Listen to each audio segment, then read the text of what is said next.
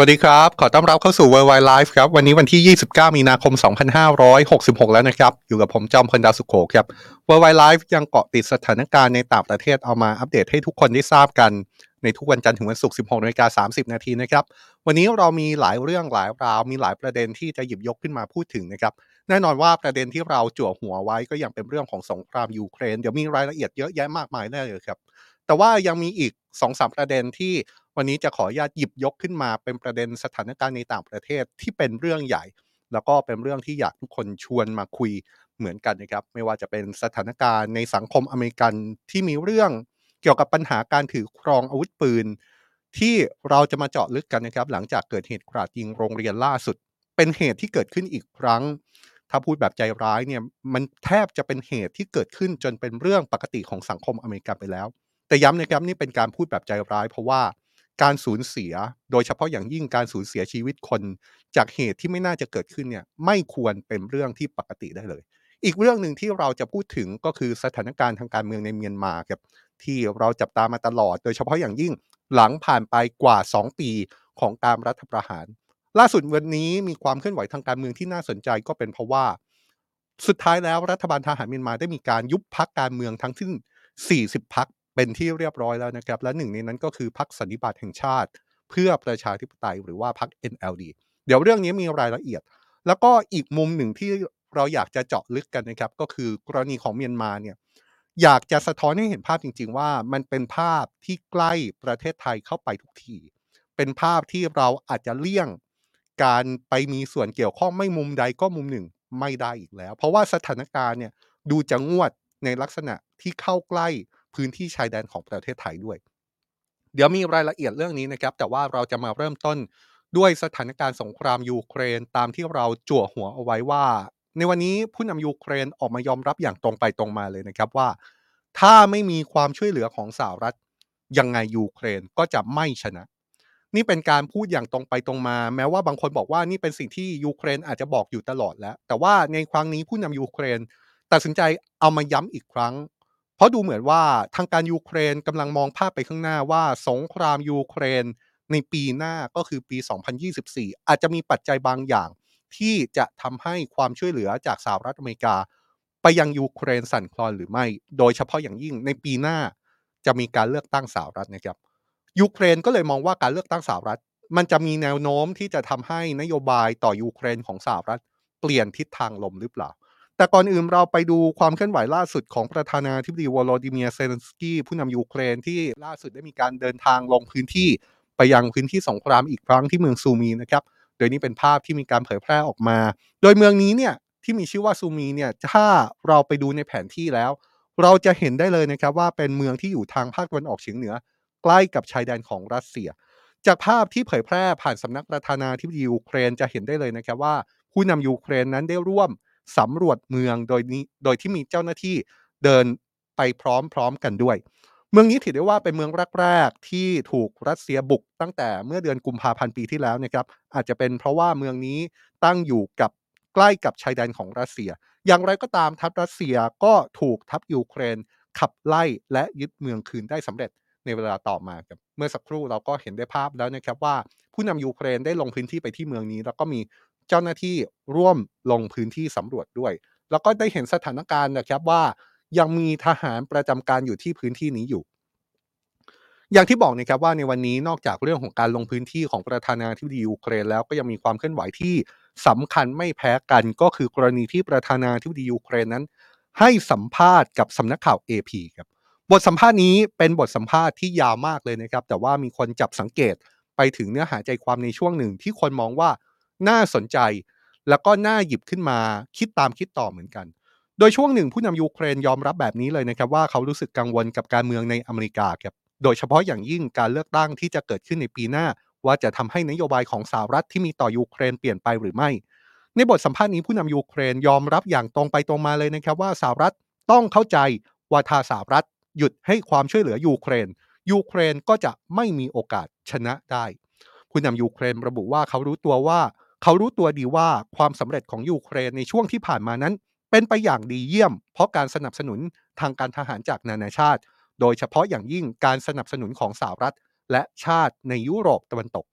พอผู้นำยูเครนให้สัมภาษณ์ถึงตอนนี้เขาได้หยิบยกข้อกังวล ในการเมืองอเมริกันที่ระบุว่า ในการเมืองอเมริกันเนี่ยก็มีคนในอเมริกันบางส่วน ตั้งคำถามถึงรัฐบาลสหรัฐเหมือนกัน ถึงการให้ความช่วยเหลือทางการทหารจำนวนมหาศาลกับยูเครนว่ามากเกินไปหรือไม่ โดยในบทสัมภาษณ์เนี่ยตัวของประธานาธิบดียูเครนไม่ได้เอ่ยถึงชื่อใครนะครับ แต่ว่าในบทความของสำนักข่าว AP ได้มีการให้ข้อมูลเบื้องหลังว่า ในตอนนี้ว่าที่ผู้สมัครชิงตำแหน่งประธานาธิบดีสหรัฐจากพรรครีพับลิกัน ไม่ว่าจะเป็นอดีตประธานาธิบดีโดนัลด์ทรัมป์หรือว่าผู้ว่าการรัฐฟลอริดารอนดีซันทริสต่างก็มีท่าทีตั้งคำถาม เกี่ยวกับความช่วยเหลือของสหรัฐที่มีต่อยูเครนทั้งสิ้น ยกตัวอย่างก็อย่างเช่นดีซันทริสเคยออกมาพูดนะครับว่ากรณีของยูเครนเป็นความขัดแย้งที่เกี่ยวกับพรมแดนของรัสเซีย ซึ่งไม่ใช่เรื่องหลักที่ความมั่นคงแห่งชาติสหรัฐต้องให้ความสนใจ แม้ว่าท่าทีเหล่านี้จะมีเสียงคัดค้านจากพรรครีพับลิกันด้วยกันเอง จนทำให้พวกเขาต้องเปลี่ยนท่าที เพื่อลดแรงเสียดทานในหมู่ผู้สนับสนุนในเวลาต่อมา แต่สิ่งที่ได้มีการพูดสะท้อนออกมาแล้วเนี่ยก็น่าจะทำให้ผู้นำยูเครนกังวลไม่น้อยแหละครับ เพราะว่าการเลือกตั้งสหรัฐอย่าลืมนะครับว่าจะเกิดขึ้นในปีหน้าแล้ว เพราะฉะนั้นต้องจับตากันต่อไปนะครับว่านโยบายสหรัฐที่มีต่อยูเครน จะมีการเปลี่ยนแปลงมากน้อยแค่ไหน ในช่วงระยะสั้นนี้ดูเหมือนว่ายังไงนโยบายก็คงยังไม่เปลี่ยนแน่ๆแต่ว่าในระยะยาว โดยเฉพาะอย่างยิ่งในช่วงปลายปีหน้าที่จะมีการเลือกตั้งสหรัฐ ผลของการเลือกตั้งสหรัฐจะมีผลสืบเนื่องไปยังหลายต่อหลายเรื่องครับ การเมืองในประเทศอเมริกาก็เป็นเรื่องหนึ่ง สังคมในอเมริกาเศรษฐกิจในอเมริกาก็เป็นเรื่องหนึ่ง แต่ว่าการเลือกตั้งสหรัฐประธานาประธานาธิบดีที่จะมาต่อกับโจไบเดนไม่ว่าจะเป็นโจไบเดนเองหรือไม่ก็ไม่ทราบ หรือว่าจะเป็นพรรคเดโมแครตแต่ว่าไม่ใช่โจไบเดนหรือว่าจะเป็นฝ่ายตรงข้ามที่มาจากพรรครีพับลิกันก็ไม่ทราบ แต่ว่าไม่ว่าใครจะขึ้นมาก็ต้องจับตาแหละครับว่านโยบายต่างประเทศของสหรัฐที่มีต่อยูเครน ที่มีต่อรัสเซีย หรือแม้กระทั่งที่มีต่อจีน จะเปลี่ยนแปลงไปในทิศทางไหนหรือไม่ จากท่าทีเหล่านี้เรามาดูกันต่อที่ความเคลื่อนไหวของฝ่ายรัสเซียนะครับความเคลื่อนไหวของฝ่ายรัสเซียเรารายงานเมื่อต้นสัปดาห์ที่ผ่านมาที่เป็นข่าวใหญ่ที่ทุกคนจับตาอย่างใกล้ชิด ก็คือกรณีที่รัสเซียนั้นบอกว่าจะไปติดตั้งอาวุธนิวเคลียร์ในประเทศเพื่อนบ้านอย่างเบลารุส เรื่องนี้พอประธานาธิบดีปูตินออกมาเปิดเผย หลายฝ่ายก็แสดงท่าทีแสดงความกังวลออกมาทันทีครับว่า นี่จะเป็นการขยับอีกครั้งของรัสเซีย ในการที่จะขยายวิพิสัยของอาวุธนิวเคลียร์เข้าไปในเบลารุสหรือไม่ ซึ่งเรื่องนี้เราพูดไปแล้วเมื่อช่วงต้นสัปดาห์ที่ผ่านมานะครับว่ามีข้อกังวลที่แตกต่างหลากหลายกันไป รวมถึงมีข้อสังเกตหลายต่อหลายเรื่องว่า มีความเป็นไปได้มากน้อยแค่ไหน มีความน่ากลัวจริง ๆ แล้วขนาดไหน วันนี้หยิบเรื่องนี้มาพูดอีกรอบ เพราะว่ามีท่าทีออกมาจากทางการรัสเซียที่ออกมาเปิดเผยนะครับว่ากำลังจะเริ่มซ้อมขีปนาวุธข้ามทวีปยาสโดยระบุว่านี่จะเป็นอาวุธที่สามารถติดตั้งนิวเคลียร์มีศักยภาพที่ไม่ว่าอาวุธชนิดไหน ก็ไม่สามารถเอาชนะได้ครับ นี่ก็คือภาพที่ทางการรัสเซียเผยแพร่ออกมานะครับ เป็นขีปนาวุธยาสขีปนาวุธข้ามทวีปใหญ่จริง ๆ ครับ ดูจากรถที่บรรทุกแล้ว ใหญ่มากเลยนะครับ มีการเผยแพร่ภาพนี้ออกมา ซึ่งแม้ว่าจะไม่มีข้อมูลที่ชัดเจนในรายละเอียดนะครับ แต่ก็มีรายงานระบุว่าขีปนาวุธนี้มีพิสัยไกลถึง 12,000 กิโลเมตร แล้วก็สามารถติดตั้งหัวรบนิวเคลียร์ได้ด้วย กระทรวงกลาโหมรัสเซียระบุแบบนี้นะครับว่าการฝึกซ้อมในครั้งนี้ จะมีทหารเข้าร่วม 3,000 นาย และมียุทโธปกรณ์เกี่ยวข้องราว 300 ชิ้น รวมถึงจะมีการซักซ้อมเกิดขึ้น ไม่ใช่แค่ในพื้นที่เดียวนะครับ แต่ว่าจะมีการซักซ้อมเกิดขึ้นใน 3 ภูมิภาค ซึ่งทางการรัสเซียไม่ได้ระบุว่าจะซ้อมในพื้นที่ไหนบ้าง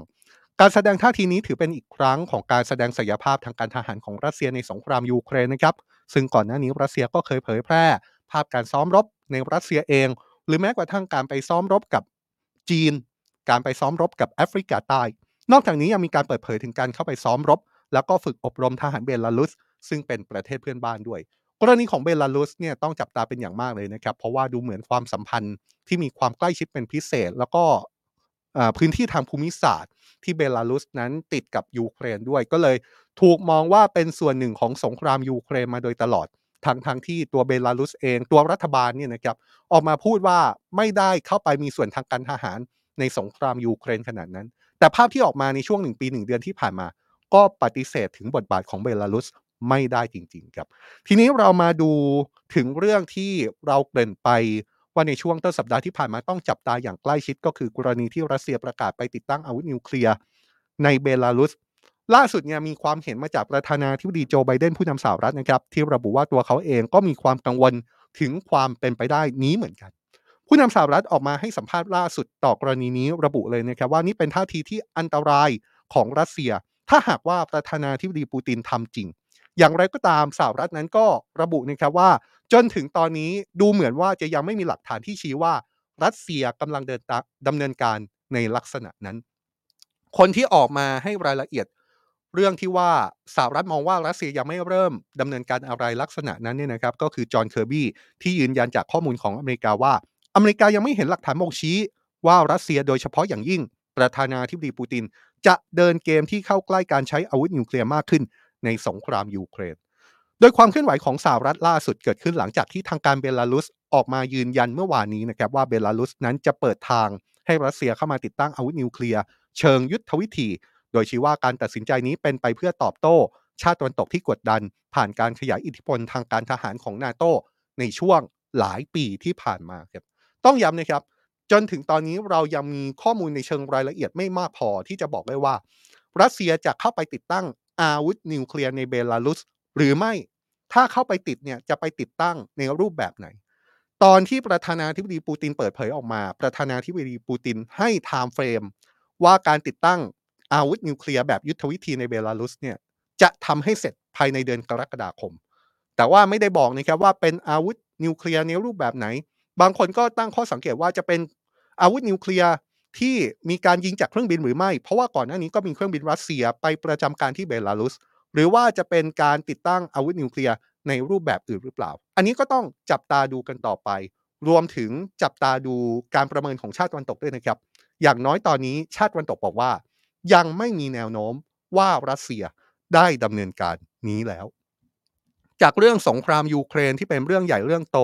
ที่เป็นเรื่องท่าทีของฝ่ายต่างๆเนี่ยเราจะมาดูกันต่อที่ท่าทีของสนามรบกันบ้างนะครับย้ำจริงๆครับสถานการณ์ในสนามรบก็มีความสำคัญในการจับตาสงครามยูเครนไม่น้อยนะครับโดยเฉพาะอย่างยิ่งถ้าเราพูดถึงเมืองอย่างบาร์กมุดเนี่ยเราพูดมาตลอดให้เห็นภาพชัดเจนแล้วแหละว่า เมืองนี้ดูเหมือนว่ารัสเซียกำลังติดลมสถานการณ์อยู่หรือไม่ แล้วดูเหมือนว่ารัสเซียกำลังจะเปิดแนวรบใหม่เพื่อสู้ในพื้นที่ใหม่หรือเปล่า หลังจากที่ติดลมอยู่ในเมืองบาร์กมุดมานานเจ็ดเดือน โดยล่าสุดเนี่ยมีการประเมินออกมาจากฝ่ายอังกฤษ เป็นหน่วยข่าวกรองของอังกฤษเลยนะครับ ว่ารัสเซียยังคงพยายามเดินหน้าในการทำการศึกที่เมืองบาร์กมุดอยู่ครับ แต่ว่าการทำการศึกที่เมืองนี้ดูเหมือนว่าจะมีความสูญเสียเกิดขึ้นมาก โดยเฉพาะอย่างยิ่งความสูญเสียของรถถังฝ่ายรัสเซียครับ การประเมินของฝ่ายอังกฤษยังพูดถึงเมืองใหม่ที่ต้องจับตาอย่างมาก ที่เราพูดถึงในช่วง2อสวันที่ผ่านมาจำกันได้ใช่ไหมครับ เราพูดถึงเมืองที่มีชื่อว่าแอฟดิฟคา เป็นเมืองที่อยู่ทางใต้ของเมืองบาร์กมุดห่างจากเมืองบาร์กมุดเนี่ยประมาณ 90 กิโลเมตร เป็นเมืองที่ทุกฝ่ายกำลังจับตาว่า นี่คือสมรภูมิใหม่ในสงครามยูเครนที่ต้องจับตาหลังจากเมืองมาร์กมุดหรือไม่ หน่วยข่าวกรองของอังกฤษมีการระบุนะครับว่า ตอนนี้รัสเซียก็ได้มีการวางกำลังในพื้นที่แอฟดิฟคาเหมือนกัน และก็มีความพยายามในการสู้รบที่เมืองนี้แล้วด้วย แต่ดูเหมือนก็จะเกิดความสูญเสียโดยเฉพาะอย่างยิ่ง การสูญเสียรถถังเหมือนกัน การประเมินในครั้งนี้เกิดขึ้นพร้อม ๆ กับการจับตานะครับว่ารถถังเทคโนโลยีตะวันตกจากอังกฤษแล้วก็เยอรมนีที่ส่งถึงยูเครนแล้ว จะถูกนำมาใช้เพื่อโต้กลับในสมรภูมิที่บาร์กมุดหรือว่าแอฟดิฟคาได้อย่างมีประสิทธิภาพแค่ไหน ซึ่งรายงานล่าสุดที่ออกมาจากฝั่งยูเครน ผู้บัญชาการทหารยูเครน ยืนยันแบบนี้เลยนะครับว่า การใช้รถถังจากชาติตะวันตก จะเป็นสิ่งที่เกิดขึ้นในเร็วๆนี้ครับ เมื่อวานเราตั้งข้อสังเกตเรื่องนี้นะครับ แล้วก็ ตั้งคำถามทิ้งไว้เลยว่า การที่ยูเครนเคยบอกว่า ต้องการรถถังจากชาติตะวันตก เพราะรถถังของชาติตะวันตกเนี่ยจะเป็นตัวเปลี่ยนเกมในสมรภูมิรบ อันเนี้ยเรา question mark ตัวใหญ่ ๆ เอาไว้ ทิ้งค้างเอาไว้ตั้งแต่ช่วงที่ยูเครนร้องขอช่วงแรก ๆ ต้นปี จนกระทั่งถึงวันนี้ผมบอกว่าวันนี้มันจะเป็นบทพิสูจน์ของคำตอบแล้วคำตอบกำลังจะออกมาในระยะเวลาอันใกล้นี้แล้วว่า ตกลงรถถังจากท่าตะวันตก จะเป็นรถถังที่สามารถเปลี่ยนเกมได้แบบที่ยูเครนกล่าวอ้างได้จริง ๆ หรือเปล่า น่าสนใจมากเลยนะครับ นี่คือสถานการณ์สงครามยูเครนที่เราหยิบยกขึ้นมา เอามาพูดถึงกันนะครับ ยังมีเรื่องราวสถานการณ์สงครามยูเครนอีกหลายต่อหลายเรื่อง ซึ่งเราก็จับตาอย่างใกล้ชิด จับตาแบบวันต่อวันพูดแบบนั้นก็ได้นะครับ เพื่อให้ทุกคน ได้เห็นภาพรวมของสถานการณ์จริง ๆ แต่เรื่องของสถานการณ์โลกเนี่ยไม่ได้มีแค่สงครามยูเครนนะครับ อะไรที่เป็นประเด็นใหญ่ ๆ อะไรที่เป็นประเด็นสำคัญที่ต้องทำความเข้าใจ หรืออะไรที่เป็นประเด็นที่อาจจะกระทบต่อไทย หรือเอามาเปรียบเทียบกับสิ่งที่เกิดขึ้นในประเทศไทยได้ World Wide Life ก็จะพยายามหยิบยกขึ้นมานำเสนอเหมือนกัน มีเรื่องหนึ่งที่เกิดขึ้นในช่วงวันสองวันที่ผ่านมา แล้วก็เป็นเรื่องใหญ่ในสังคมอเมริกันมาก ก็คือเรื่องราวของการกราดยิงครับเรื่องของการกราดยิงเป็นความรุนแรงที่เกิดขึ้นบ่อยครั้งมาก ในสังคมอเมริกันนะครับเกิดขึ้นในลักษณะที่หลายคนบอกว่า นี่แทบจะเป็นเรื่องที่เป็นเรื่องปกติแล้วหรือไม่ แต่อย่างที่ผมบอกต้นรายการนั่นแหละครับเหตุรุนแรงอาชญากรรมที่อาจจะสามารถควบคุมได้เนี่ยมันเป็นสิ่งที่ไม่สามารถมองได้เลยนะครับว่าจะเป็นเรื่องปกติ เพราะความสูญเสียทั้งชีวิต ทั้งทรัพย์สิน ทั้งจิตใจ มันเกิดขึ้นกับคนจริง ๆ เพราะฉะนั้นนอกจากการพูดถึงเหตุกราดยิงล่าสุดที่อเมริกาแล้ว เดี๋ยววันนี้เราจะลงมาเจาะลึกกันนะครับ ว่าปัญหาที่เป็นต้นตอของเหตุกราดยิงในอเมริกาเนี่ยมันเกิดขึ้นจากอะไร โดยเฉพาะมีคนบอกว่า เรื่องหนึ่งที่เป็นต้นตอที่ปฏิเสธไม่ได้เลยจริง ๆ ก็คือกรณีที่เกี่ยวข้องกับการถือครองอาวุธปืน ซึ่งเป็นปัญหาที่มีความซับซ้อนในสังคมอเมริกันอย่างมาก เมื่อพูดถึงการกราดยิง เมื่อพูดถึงต้นตอที่มีคนชี้ไปเรื่อง การถือครองอาวุธปืน ผมคิดว่าเราตั้งประเด็นทิ้งค้างไว้ก่อนก็ได้นะครับ แต่ว่าประเด็นนี้ผมไม่มีคำตอบจริง ๆ ครับ อยากชวนทุกคนชวนคุยตั้งแต่ตอนนี้เลยครับว่า ถ้าได้ฟังสถานการณ์ที่อเมริกาแล้ว ทุกคนคิดว่ามันมีความเหมือนหรือความต่างกับสถานการณ์ที่ไทยต้องเผชิญชะตากรรมในช่วงที่ผ่านมามากน้อยแค่ไหน เพราะต้องไม่ลืมนะครับ ประเทศไทยก็มีเหตุที่เป็นลักษณะคล้าย ๆ กับเหตุกราดยิง เกิดขึ้นบ่อยครั้ง ไม่ว่าจะเป็นลักษณะของเหตุกราดยิงที่เป็นคำว่ากราดยิงในลักษณะของการกราดยิงจริง ๆ หรือว่าอาจจะเป็นเหตุความรุนแรงอาชญากรรมที่เกี่ยวข้องกับการใช้อาวุธปืน เรื่องนี้สะท้อนให้เห็นอะไรบ้าง มีคำถามมากมายเกิดขึ้นในเรื่องนี้นะครับ แต่ว่าเดี๋ยวเราจะไปดูกรณีที่เกิดขึ้นในอเมริกากัน ที่เราหยิบยกเรื่องนี้ขึ้นมาพูด เพราะว่าเมื่อวันก่อนก็คือเมื่อวันจันทร์เกิดเหตุกราดยิงที่โรงเรียนประถมเอกชน ในเมืองเนชวิลล์รัฐเทนเนสซีของสหรัฐในช่วงสายของวันจันทร์นะครับ คนร้ายนั้นเป็นสิทธิ์เก่าอายุ 28 ปี บุกเข้าไปในโรงเรียนพร้อมกับอาวุธครบมือครับตำรวจนั้นเปิดเผยว่าได้รับสายแจ้งเหตุในเวลา 10นาฬิกา13 นาที จากนั้นไม่นานเจ้าหน้าที่ได้เดินทางไปยังที่เกิดเหตุ และเมื่อไปถึงก็ยังคงมีเสียงปืนดังขึ้น ที่ชั้น 2 ของอาคารเรียนทำให้เจ้าหน้าที่ตัดสินใจขึ้นไปเผชิญหน้ากับคนร้าย และสังหารคนร้ายเสียชีวิตในเวลา 10นาฬิกา27 นาที รวมเวลาในการปฏิบัติการนับตั้งแต่นาทีแรกที่มีการแจ้งเหตุตำรวจใช้เวลาไป 14 นาที หลังจากวิสามันฆาตกรรมคนร้าย เจ้าหน้าที่เข้าตรวจสถานที่เกิดเหตุ พบผู้เสียชีวิต 6 คนนะครับ ข่าวนี้เศร้ามาก เพราะว่าในจำนวนนี้เป็นเด็กนักเรียนประถม ที่มีอายุเพียง 9 ขวบถึง 3 คน แล้วก็มีผู้ใหญ่ 3 คนครับขณะเดียวกันมีเจ้าหน้าที่ตำรวจถูกยิงบาดเจ็บ 1 นายด้วยกัน ในเวลาต่อมาตำรวจได้เปิดเผยชื่อคนร้ายว่าชื่อออเดรย์ เอลิซาเบธเฮล เป็นชาวเมืองเนชวิลล์เคยเป็นศิษย์เก่าของโรงเรียนนี้ โดยบุกเข้าไปที่โรงเรียนพร้อมอาวุธปืนไรเฟิลหนึ่งกระบอก และปืนเล็กสั้นอีกหนึ่งกระบอก จากการสืบสวนเบื้องต้นเจ้าหน้าที่ระบุว่าการก่อเหตุครั้งนี้คาดว่าจะมีการวางแผนมาเป็นอย่างดีครับ เนื่องจากพบแผนผังทางเข้าออกของโรงเรียนอย่างละเอียดที่บ้านของคนร้าย แต่ว่ายังไม่ทราบถึงมูลเหตุจูงใจในการก่อเหตุนะครับโฆษกตำรวจบอกว่า ดูเหมือนว่าผู้ก่อเหตุนั้นไม่ได้ต้องการที่จะโจมตี รเป็นพิเศษ แต่ว่ามีเป้าหมายชัดเจนว่า ต้องการที่จะบุกไปโจมตีที่โรงเรียนแห่งนี้ ต้องการที่จะบุกไปที่อาคารหลังที่เกิดเหตุอันนี้ชัดเจน หลังเกิดเหตุประธานาธิบดีโจไบเดนผู้นำอเมริกา ได้ออกมาแสดงความเสียใจต่อครอบครัวของผู้ประสบเหตุนะครับ โดยระบุว่าเหตุการณ์ที่เกิดขึ้นเป็นเรื่องสะเทือนใจ และเป็นฝันร้ายที่สุดของครอบครัว พร้อมกับสั่งให้หน่วยงานราชการและสถานที่สาธารณะทุกแห่ง ทั่วประเทศลดลดธงชาติครึ่งเสาจนถึงวันศุกร์ เพื่อเอาไว้อะไรต่อผู้เสียชีวิต ประธานาธิบดีไบเดนยังเรียกร้องให้สภาคองเกรสใส่ใจกับการแก้ปัญหาความรุนแรงจากอาวุธปืน ซึ่งทำให้สังคมอเมริกันแตกร้าวทำลายจิตวิญญาณของอเมริกา อีกทั้งยังร้องขอให้สภาคองเกรส ผ่านกฎหมายห้ามใช้อาวุธปืนจู่โจม ซึ่งเป็นอาวุธที่มักจะถูกนำมาใช้ก่อเหตุกราดยิง เพื่อไม่ให้เกิดความสูญเสียในโรงเรียนเพิ่มอีก ประเด็นนี้ถือได้ว่าเป็นประเด็นใหญ่ในสังคมอเมริกันนะครับและจนถึงตอนนี้ ก็ยังมีการสอบสวนเพิ่มเติมจากทางการสหรัฐคำถามที่สำคัญก็คือแรงจูงใจในการก่อเหตุของคนร้าย เป็นเรื่องอะไรกันแน่ อันนี้ข้อหนึ่ง ส่วนคำถามอีกข้อหนึ่งที่เป็นคำถามใหญ่ และไม่ใช่ครั้งแรกที่มีการถามคำถามนี้ ก็คือทำไมผู้ก่อเหตุถึงถือครองอาวุธปืน แล้วมาก่อเหตุได้สองข้อนี้น่าสนใจมากเลยนะครับ ซึ่งแน่นอนว่าตอนนี้เนี่ยคำถามแรกอยู่ระหว่างการหาคำตอบของเจ้าหน้าที่อยู่ ก็คือยังไม่สามารถ บอกมูลเหตุจูงใจในการก่อเหตุได้ รวมทั้งยังไม่สามารถพูดถึงสาเหตุที่แน่ชัดได้ รู้แต่ว่าผู้ก่อเหตุคนนี้มีการวางแผนไปอย่างดี และคนร้ายก็ดูเหมือนว่า มีประวัติ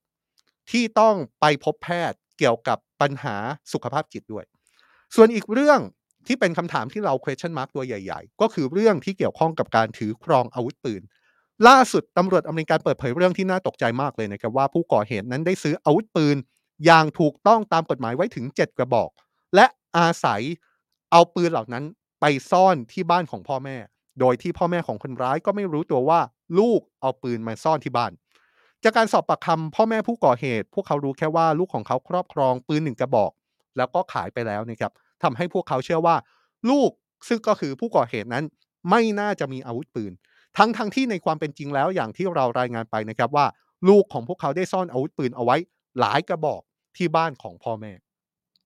ตำรวจที่ดูแลคดีนี้บอกว่าผู้ก่อเหตุได้กระจายซื้อปืน จากร้านขายปืนทั้งหมด 5 แห่งด้วยกัน โดยย้ำนะครับว่าผู้ก่อเหตุนั้น ซื้อปืนอย่างถูกต้องตามกฎหมายตำรวจยังตั้งข้อสังเกตด้วยว่าผู้ก่อเหตุอาจมีการเข้าอบรมเพื่อใช้อาวุธปืนด้วยครับ จากการที่ผู้ก่อเหตุสามารถโจมตีตำรวจได้จากชั้นบนของอาคาร และมีลักษณะของการโจมตีในลักษณะที่พยายามยืนห่างจากหน้าต่าง เพื่อป้องกันการถูกโจมตีกลับ เรื่องนี้ก็เลยเป็นชนวนให้เกิดข้อถกเถียงเกี่ยวกับกฎหมายควบคุมอาวุธปืนในสหรัฐขึ้นมาอีกครั้งนะครับ โดยเฉพาะอย่างยิ่งจากการสืบสวนเบื้องต้นจากตำรวจที่คนร้ายได้ใช้ปืนพกปืนเข้าไปก่อเหตุถึง 2 กระบอก เป็นปืนพกแล้วก็ปืนไรเฟิลและพบว่าปืนเหล่านั้นเป็นปืนที่มีใบอนุญาตถูกต้องตามกฎหมาย มันก็เลยเกิดเป็นคำถามตามมานะครับว่าในเมื่อกฎหมายเปิดกว้างให้เสรีภาพในการครอบครองอาวุธปืน แต่มือปืนมีสิทธิ์อะไรในการใช้อาวุธปืนเหล่านั้น มาพรากชีวิตผู้บริสุทธิ์ หรือว่าเรื่องนี้ตกลงแล้วถึงเวลาที่ต้องคำตั้งคำถามกับการครอบครองอาวุธปืนในสังคมอเมริกันว่า นี่เป็นการถือครองอาวุธปืนที่ง่ายเกินไปหรือไม่ เรื่องนี้อย่างที่บอกนะครับว่าเป็นคำถามที่มีการถกเถียงมานานแล้วในสังคมอเมริกัน เพราะว่าในสังคมอเมริกันนั้น ชาวอเมริกันหลายคน อาจจะบอกว่าอาวุธปืนนั้นดูเหมือนจะเป็นของใช้ธรรมดาที่มีอยู่ในชีวิตประจำวัน โดยชาวอเมริกันที่มีอายุ 21 ปีขึ้นไป หรือในบางรัฐเนี่ยตั้งแต่อายุ 18 ปีขึ้นไป ก็สามารถซื้อหรือครอบครองปืนได้โดยชอบธรรม ตามที่บัญญัติไว้ในรัฐธรรมนูญมาตรา 2 บทบัญญัตินี้ได้กลายมาเป็นแนวคิดที่ฝังรากลึกในสังคมอเมริกันนะครับ ที่มองว่าสิทธิในการครอบครองอาวุธปืนนั้นเป็นสิทธิพื้นฐานที่ประชาชนพึงมี เหมือนกับเสรีภาพในการแสดงออก ดังนั้นการห้ามหรือการจำกัดการครอบครองปืน จึงถือเป็นการละเมิดสิทธิเสรีภาพของพลเมือง จากการสำรวจของ Small Arm Survey ซึ่งเป็นองค์กรที่รวบรวมข้อมูลเกี่ยวกับอาวุธเบา ระบุเลยนะครับว่าในข้อมูลในปี 2561 ชาวอเมริกันมีอาวุธปืนอยู่ในครอบครองเฉลี่ย 120.5 กระบอก ต่อประชากร 100 คน คือถ้าดูตามสัดส่วนนี้ แล้วตีความตามสัดส่วนนี้ หมายความว่า ชาวอเมริกันหนึ่งคนถือครองปืน มากกว่า 1 กระบอก โดยถือได้ว่าเป็นสัดส่วนการครองปืนที่มากที่สุดในโลกนะครับเพิ่มขึ้นจากการสำรวจในปี 2554 ซึ่งสัดส่วนการครองปืนอยู่ที่ 88 กระบอกต่อประชากร 100 คน อัตราการครองปืนที่สูงขึ้นได้ถูกนำมาโยงกับเหตุการณ์ความรุนแรงที่เกิดจากอาวุธปืนที่เพิ่มขึ้นในสหรัฐทำให้เกิดการผลักดันให้มีการแก้ไขกฎหมาย เพื่อเพิ่มความเข้มงวดในการครอบครองอาวุธปืนครับ แต่ว่ามีหลายครั้งที่ร่างแก้ไขกฎหมาย ก็ถูกปัดตกในสภาคองเกรส จากฝ่ายที่คัดค้านการแก้ไขกฎหมาย ซึ่งให้เหตุผลว่าพลเมืองมีสิทธิ์ที่จะครอบครองปืน เพื่อปกป้องเสรีภาพและทรัพย์สินของตัวเอง อย่างไรก็ตามเมื่อปีที่แล้วรัฐบาลสหรัฐภายใต้การนำของประธานาธิบดีโจไบเดนสามารถผลักดันการปฏิรูปกฎหมายควบคุมอาวุธปืน ครั้งใหญ่ได้สำเร็จนะครับกฎหมายนี้กำหนดให้มีการตรวจสอบประวัติของผู้ที่จะซื้อปืนเข้มงวดขึ้น และจูงใจให้รัฐต่างๆ บังคับใช้กฎหมาย ที่มีชื่อว่ากฎหมายธงแดง ซึ่งอนุญาตให้เจ้าหน้าที่สามารถยึดปืนจากบุคคลที่พิจารณาแล้วว่า เป็นอันตราย หรือเป็นภัยคุกคามต่อบุคคลอื่น นับเป็นการยกระดับการควบคุมอาวุธปืน ที่ถือได้ว่าเข้มงวดที่สุดในรอบ 28 ปีของสหรัฐอเมริกาแต่ความพยายามในการปรับปรุงกฎหมายครั้งนี้ไม่ได้ทำให้เหตุการณ์ความรุนแรงที่เรียกได้ว่าเป็นอาชญากรรม ที่มีสาเหตุมาจากอาวุธปืนในสหรัฐ ลดน้อยลงไปถึงระดับที่ไว้วางใจได้เลยนะครับ โดยข้อมูลจากเว็บไซต์ คลังข้อมูลความรุนแรงจากปืน หรือว่ากัน Violent Archive ระบุว่าปี 2566 มาเพียงไม่ครบ 3 เดือนก็คือในช่วง 3 เดือนที่ผ่านมาของปี 2566 คือปีนี้เนี่ยนะครับ มีเหตุการณ์ที่อาจนิยามได้ว่าเป็นเหตุกราดยิง ตามคำนิยาม คือมีผู้เสียชีวิตอย่างน้อย 4 คนไม่รวมมือปืน เหตุที่เกิดขึ้น เกิดขึ้นในสหรัฐแล้ว ในช่วง 3 เดือนนี้นะครับ อย่างน้อย 130 ครั้งด้วยกัน ซึ่งก็รวมถึงเหตุที่เกิดขึ้นล่าสุดนี้ด้วย อีกทั้งเหตุการณ์ล่าสุดนี้ยังเป็นเหตุยิงกันในสถานศึกษาที่ทำให้มีผู้เสียชีวิตอย่างน้อยหนึ่งราย ครั้งที่ 19 ที่เกิดขึ้นในปีนี้ของอเมริกาครับ ปีนี้ปีเดียวล่วงมาแค่ 3 เดือนนี่นะครับเกิดเหตุการณ์ยิงกันในสถานศึกษา จนทำให้มีผู้เสียชีวิตอย่างน้อยหนึ่งคน แล้ว 19 ครั้งด้วยกัน โดยเหตุการณ์นี้เกิดขึ้นหลังเกิดเหตุนักเรียนวัย 17 ปี ใช้อาวุธปืนยิงครูได้รับบาดเจ็บ 2 คน ที่โรงเรียนมัธยมในเมืองเดนเวอร์ รัฐโคโลราโด ก่อนที่มือปืนจะจบชีวิตตัวเอง ขณะที่ย้อนกลับไปสถิติ 3 ปีที่ผ่านมาบ้างครับ ปรากฏว่า 3 ปีที่ผ่านมามีเหตุกราดยิงเกิดขึ้นในสหรัฐมากกว่า 600 ครั้ง เท่ากับว่าในเวลาไม่ถึง 2 วันจะมีการกราดยิงเกิดขึ้น1ครั้งโดยเฉลี่ย นับเป็นอัตราที่น่าตกใจอย่างมากครับ และสิ่งที่น่าเศร้าไปมากกว่านั้น คือเหตุกราดยิงหลาย ๆ ครั้ง ถูกพบว่าเกิดขึ้นในโรงเรียน ซึ่งควรเป็นสถานที่ที่ปลอดภัยที่สุดสำหรับเด็ก โดยโศกนาฏกรรมซึ่งอาจเรียกได้ว่าเป็นฝันร้ายของชาวอเมริกันครั้งหนึ่ง เกิดขึ้นเมื่อปี 2565 นะครับตอนนั้นมีเหตุคนร้ายอายุแค่ 18 ปีควงปืนไรเฟิลกึ่งอัตโนมัติ AR-15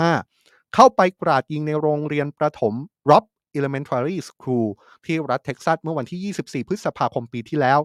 เหตุการณ์นั้น เศร้าสลดแล้วก็รุนแรงมากนะครับ เพราะว่าทำให้มีเด็กประถมเสียชีวิตไป 19 คน รวมถึงมีครู 2 คนเสียชีวิต เป็นเหตุกราดยิงที่รุนแรงที่สุดในรอบ 10 ปี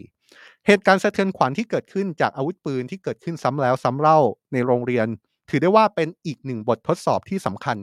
ของรัฐบาลสหรัฐภายใต้การนำของประธานาธิบดีโจไบเดนนะครับหลังจากที่เขาเพิ่งประกาศชัดเจนในการถแถลงนโยบายประจำปี เมื่อเดือนที่แล้ว ว่าจะเดินหน้ายกระดับกฎหมายควบคุมอาวุธปืนให้ไปถึงจุดที่มีการห้ามครอบครองอาวุธปืนประเภทจู่โจมทั้งหมด เพราะว่าที่ผ่านมาแม้ว่าจะมีความพยายามจากรัฐบาลหลายสมัย ที่จะแก้ไขกฎหมายเพื่อลดความสูญเสีย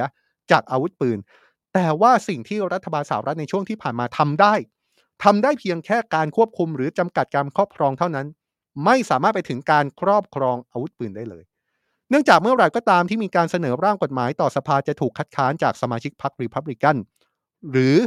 พรรคเดโมแครตบางคนก็มีการคัดค้านโดยมองว่านี่เป็นเรื่องเสรีภาพในการครอบครองอาวุธปืน ซึ่งยังต้องควรมีอยู่ โดยมีสมาคมปืนไรเฟิลแห่งชาติ หรือว่า NRA ถือได้ว่าเป็นผู้ทรงอิทธิพลอยู่เบื้องหลังด้วยการบริจาคเงินก้อนใหญ่สนับสนุนพรรครีพับลิกันในแต่ละปีทำให้การปฏิรูปกฎหมายควบคุมอาวุธปืน ไม่สามารถก้าวไปถึงจุดที่ควรจะเป็น เพื่อความปลอดภัยของพลเมืองทุกคนได้ครับนี่ก็เป็นเรื่องที่เกิดขึ้น เป็นเรื่องที่ถือว่าเป็นเรื่องใหญ่มากในสังคมอเมริกันเป็นปัญหาที่เป็นปัญหาใหญ่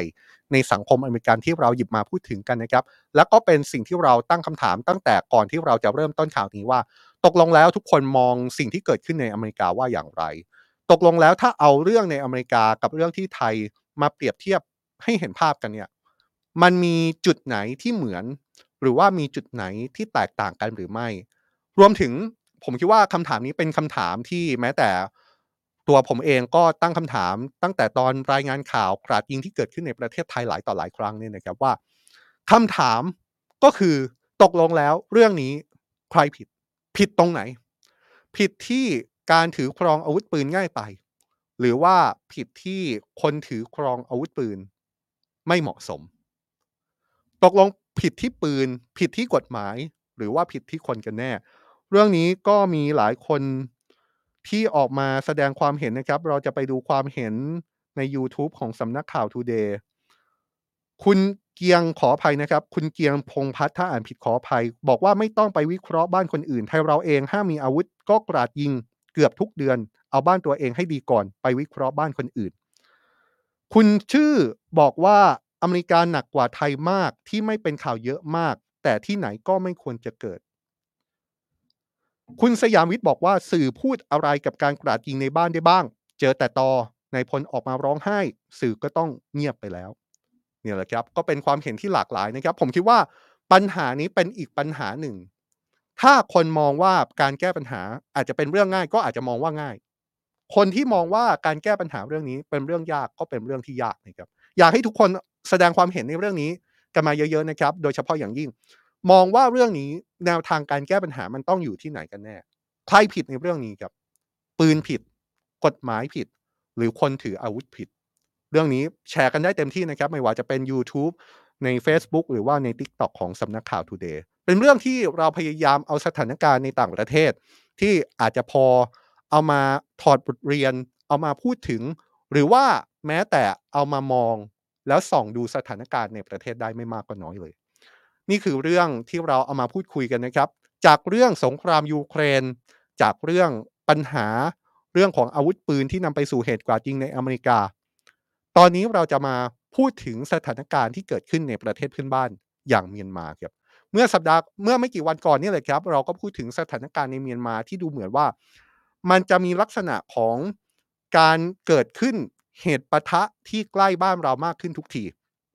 ท่ามกลางการประเมินของหลายฝ่ายมากเลยนะครับ ที่บอกว่าต้องจับตาสถานการณ์ในเมียนมาให้ดี โดยเฉพาะอย่างยิ่งการปะทะการสู้รบ การโจมตีกันระหว่างฝ่ายรัฐบาลทหารเมียนมา กับฝ่ายต่อต้านการรัฐประหาร ที่มีแนวโน้มจะรุนแรงขึ้นในช่วงไม่กี่เดือนข้างหน้าหรือไม่ อันนั้นก็เป็นภาพหนึ่งที่เกิดขึ้นแล้ว แต่ว่าในวันนี้เราหยิบยกเรื่องสถานการณ์ในเมียนมาขึ้นมาพูดอีกครั้ง ก็เพราะว่า ในวันนี้รัฐบาลทหารเมียนมาได้ออกมาประกาศยุบพักการเมืองทั้งสิ้น 40 พักด้วยกันครับ และหนึ่งในพักที่ถูกยุบก็คือพักสันนิบาตแห่งชาติเพื่อประชาธิปไตยของนางองซานซูจีด้วย เรื่องนี้เป็นเรื่องที่หลายคนจับตานะครับ เพราะว่าอาจมองได้ในหลายประเด็นด้วยกัน โดยสิ่งที่รัฐบาลทหารเมียนมาออกมาให้เหตุผลถึงการยุบพัก 40 พักการเมืองรวดเดียวเนี่ย รัฐบาลทหารเมียนมาให้เหตุผลว่าไม่ลงทะเบียนพักการเมืองตามกรอบเวลาที่รัฐบาลทหารกำหนดเอาไว้ครับ ดยเมื่อวานนี้สื่อทางการเมียนมาให้ข้อมูลนะครับว่ามีพักการเมืองทั้งหมด 63พักที่มีการลงทะเบียนทั้งในการเลือกตั้งระดับท้องถิ่น แล้วก็การเลือกตั้งในระดับชาติ มี 40พักที่ขาดคุณสมบัติทันทีจากการไม่ลงทะเบียน ในตุนมินสมาชิกอาวุโสของพรรค NLD ออกมากล่าวถึงกรณีนี้นะครับว่า เป็นเพราะสมาชิกของพรรค NLD ส่วนใหญ่ตอนนี้ถูกจำคุก หรือไม่ก็ไปเข้าร่วมกับขบวนการปฏิวัติเรียบร้อยแล้วทำให้ไม่มีใครไปจดทะเบียนพรรคการเมือง ตามหลักเกณฑ์ของรัฐบาลทหารเมียนมา หนึ่งในผู้ที่ถูกดำเนินคดีในช่วง 2 ปีกว่าของการรัฐประหารเมียนมาหนีไม่พ้นนางองซานซูจีนะครับที่ในตอนนี้ถูกดำเนินคดีหลายข้อหา แล้วก็ลงเอยด้วยโทษจำคุกนานถึง 33 ปีด้วยกัน สมาชิกอาวุโสของพรรค NLD คนนี้ยังยืนยันอีกนะครับว่าไม่ว่าพรรค NLD จะมีตัวตน หรือว่าพรรค NLD จะถูกยุบแล้ว เขาบอกว่าเรื่องนี้ไม่สำคัญเลย แต่ว่ามันสำคัญตรงที่พวกเรายังคงได้รับการสนับสนุนจากประชาชนต่อไป ขณะที่ท่าทีจากรัฐบาลเอกภาพแห่งชาติหรือว่า NUG ซึ่งเป็นรัฐบาลคู่ขนานที่ตั้งขึ้นมีจุดประสงค์เพื่อเป็นปฏิปักษ์กับรัฐบาลทหารเมียนมาชัดเจนนี่นะครับ จนทำให้ฝ่ายรัฐบาลทหารเมียนมาบอกว่า รัฐบาลเอกภาพแห่งชาติหรือว่า NUG เนี่ยเป็นองค์กรก่อการร้าย รัฐบาลเอกภาพแห่งชาติก็ได้มีความเห็นในเรื่องนี้เหมือนกันนะครับ โดยออกมายืนยันว่า รัฐบาลทหารเมียนมาไม่มีอำนาจในการทำเช่นนี้ เพราะว่าพรรคการเมืองที่มีแรงศรัทธาจากประชาชนไม่ควรถูกยุบ นอกจากท่าทีจากในเมียนมาแล้วยังมีท่าทีจากประชาคมโลกผ่านองค์การสหประชาชาติ ที่ออกมาแสดงความกังวล ถึงการยุบพรรคการเมือง 40พรรครวมถึงพรรค NLD ของฝ่ายรัฐบาลทหารเมียนมาด้วยนะครับ โดยโฆษกของนายอันโตนิโอกูเตเลสเลขาธิการสหประชาชาติได้ออกมาเรียกร้อง ถึงจุดยืนดั้งเดิม ที่ไม่เคยประสบความสำเร็จเลยครับ คือเรียกร้องให้รัฐบาลทหารเมียนมาปล่อยตัวนางองซานซูจี รวมถึงนักโทษการเมืองคนอื่น ๆ ทันทีโฆษกเลขา UN ชี้ด้วยนะครับว่าการยุบพักเป็นอีกหนึ่งก้าวที่ไม่ควรเดิน เพราะสิ่งที่อยากเห็นคือการกลับสู่ประชาธิปไตยในเมียนมานักวิเคราะห์มองแบบนี้นะครับว่าการยุบพักการเมือง 40 พักรวมถึงพัก NLD อาจทำให้ภาพของการเลือกตั้งที่จัดโดยรัฐบาลทหารมีความชัดเจนมากขึ้นหลังจากนี้ครับ เนื่องจากในตอนนี้ก็เหมือนกับไม่มีคู่แข่งสำคัญรายอื่น ในสนามการเมืองแล้ว นอกจากพักสาสามัคคีและการพัฒนา หรือพัก USDP ซึ่งเป็นพักที่ถูกมองว่าเป็นพักทหาร ยังไม่รวมข้อกำหนดตามรัฐธรรมนูญก่อนหน้านี้นะครับที่เปิดทางให้กองทัพมีบทบาทในกระทรวงด้านความมั่นคง และมีที่นั่งในสภา 25%โดยอัตโนมัติด้วย เพราะฉะนั้นหลายคนก็มองภาพแล้วแหละครับว่า สิ่งที่จะเกิดขึ้นหลังจากนี้ท่าทีหลังจากที่รัฐบาลทหารเมียนมา ยุบพักการเมือง 40 พักหนึ่งในนั้นคือพัก ขั้วตรงข้ามชัดเจน ดูเหมือนว่ารัฐบาลทหารเมียนมาอาจจะกำลังเดินหน้าไปสู่การเลือกตั้งแล้ว เพราะต่อจากนี้ไม่มีใครที่เป็นคู่แข่งที่ขวางทางพักที่ถูกมองว่าเป็นพักสืบทอดอำนาจของทหารแล้ว ผมจำได้เลยนะครับ ในช่วงครบรอบ 2 ปีการรัฐประหารเมียนมามีการวิเคราะห์ ถึงการเลือกตั้งเมียนมา ที่ในตอนนี้เนี่ยเดาไม่ถูกแล้วว่าจะเกิดขึ้นช่วงไหน แต่ในตอนแรกเนี่ยมีการประมาณว่า เดี๋ยวก็คงจะเกิดขึ้นในช่วงสิงหาคมนี้ แต่ตอนนี้อาจจะล่วงเลยไปแล้วนี่ครับ ว่าการเลือกตั้งที่จัดขึ้นโดยรัฐบาลทหารเมียนมานั้น มีข้อกำหนดหลายต่อหลายเรื่อง ที่อาจจะไม่เอื้อต่อพักคู่แข่งของพักที่เป็นพักทหาร อย่างเช่น เรารายงานไปล่าสุดมีการยุบพักแล้วนะครับ ส่วนพักที่ยังไม่ยุบเนี่ยอยู่ในสนามเลือกตั้งก็จริง ก็ใช่ว่าจะเอาชนะพักทหารง่ายๆนะครับยังไม่รวมถึงการไปจับมือกันเบื้องหลังนะครับ แต่ว่าถ้าจะสู้กับพักทหาร ก็เป็นเรื่องยากอยู่ดี เพราะว่ามีข้อกำหนดที่ยิบย่อยหลากหลายมาก ๆเลย ที่จะทำให้การต่อสู้กับพักทหารนั้น เป็นไปอย่างยากลำบากริชาร์ดฮอร์ซี่ที่ปรึกษาอาวุโสประจำ The International Crisis Group ประเมินภาพเลยนะครับว่าการเลือกตั้งเมียนมาที่อาจจะเกิดขึ้นในเร็วๆนี้ อาจเป็นการเลือกตั้งที่อันตรายกว่าที่คิดครับเนื่องจากเป็นเพราะว่าเสียงประชาชนส่วนใหญ่ในเมียนมาต่อต้านการเลือกตั้งที่จัดโดยรัฐบาลทหาร ดังนั้นภาพที่อาจจะเกิดขึ้นและเป็นภาพที่อาจมองว่าเป็นอันตราย ก็คือภาพของความรุนแรง ที่ประชาชนที่ฝ่ายต่อต้านการรัฐประหาร อาจจะลุกขึ้นมา โจมตีการเลือกตั้ง โจมตีเจ้าหน้าที่ที่ไปดูแลคูหา โจมตีเจ้าหน้าที่ที่ไปสำรวจสัมมโนประชากร เพราะไม่เห็นด้วยกับการเลือกตั้ง และมองว่าการเลือกตั้งไม่เป็นธรรม นี่เป็นสถานการณ์ที่เกิดขึ้นในเมียนมา ซึ่งดูเหมือนว่ากำลังจะเดินหน้าไปสู่การเลือกตั้ง ที่หลายฝ่ายมองว่าเป็นการเลือกตั้งที่ไม่ชอบธรรมนะครับ แต่อย่างที่บอกนะครับว่านอกจากสถานการณ์ทางการเมืองในเมียนมาที่เป็นภาพใหญ่แล้วเนี่ยสิ่งที่ต้องจับตาต่อจากนี้จริง ๆ ก็คือความรุนแรงในเมียนมา การต่อสู้ระหว่างรัฐบาลทหารเมียนมา กับฝ่ายต่อต้านการรัฐประหาร ที่ดูเหมือนว่ากำลังจะเข้าใกล้ประชิดประเทศไทยมากขึ้นเรื่อยๆ ทำไมผมถึงบอกว่าแบบนั้นครับ เมื่อไม่กี่วันก่อนอย่างที่เรารายงานนะครับ ว่ามีรายงานจากอำเภอแม่สอดจังหวัดตาก ถึงการถูกโจมตีที่เมืองเมวดี ระหว่างฝ่ายต่อต้านการรัฐประหารกับฝ่ายรัฐบาลทหาร การต่อสู้ที่เมืองเมวดีเนี่ยทำให้ได้ยินเสียงการประทะดังมาจนถึงฝั่งไทยที่อำเภอแม่สอดจังหวัดตากเลยนะครับ ก็เลยเป็นเรื่องที่ใหญ่มาก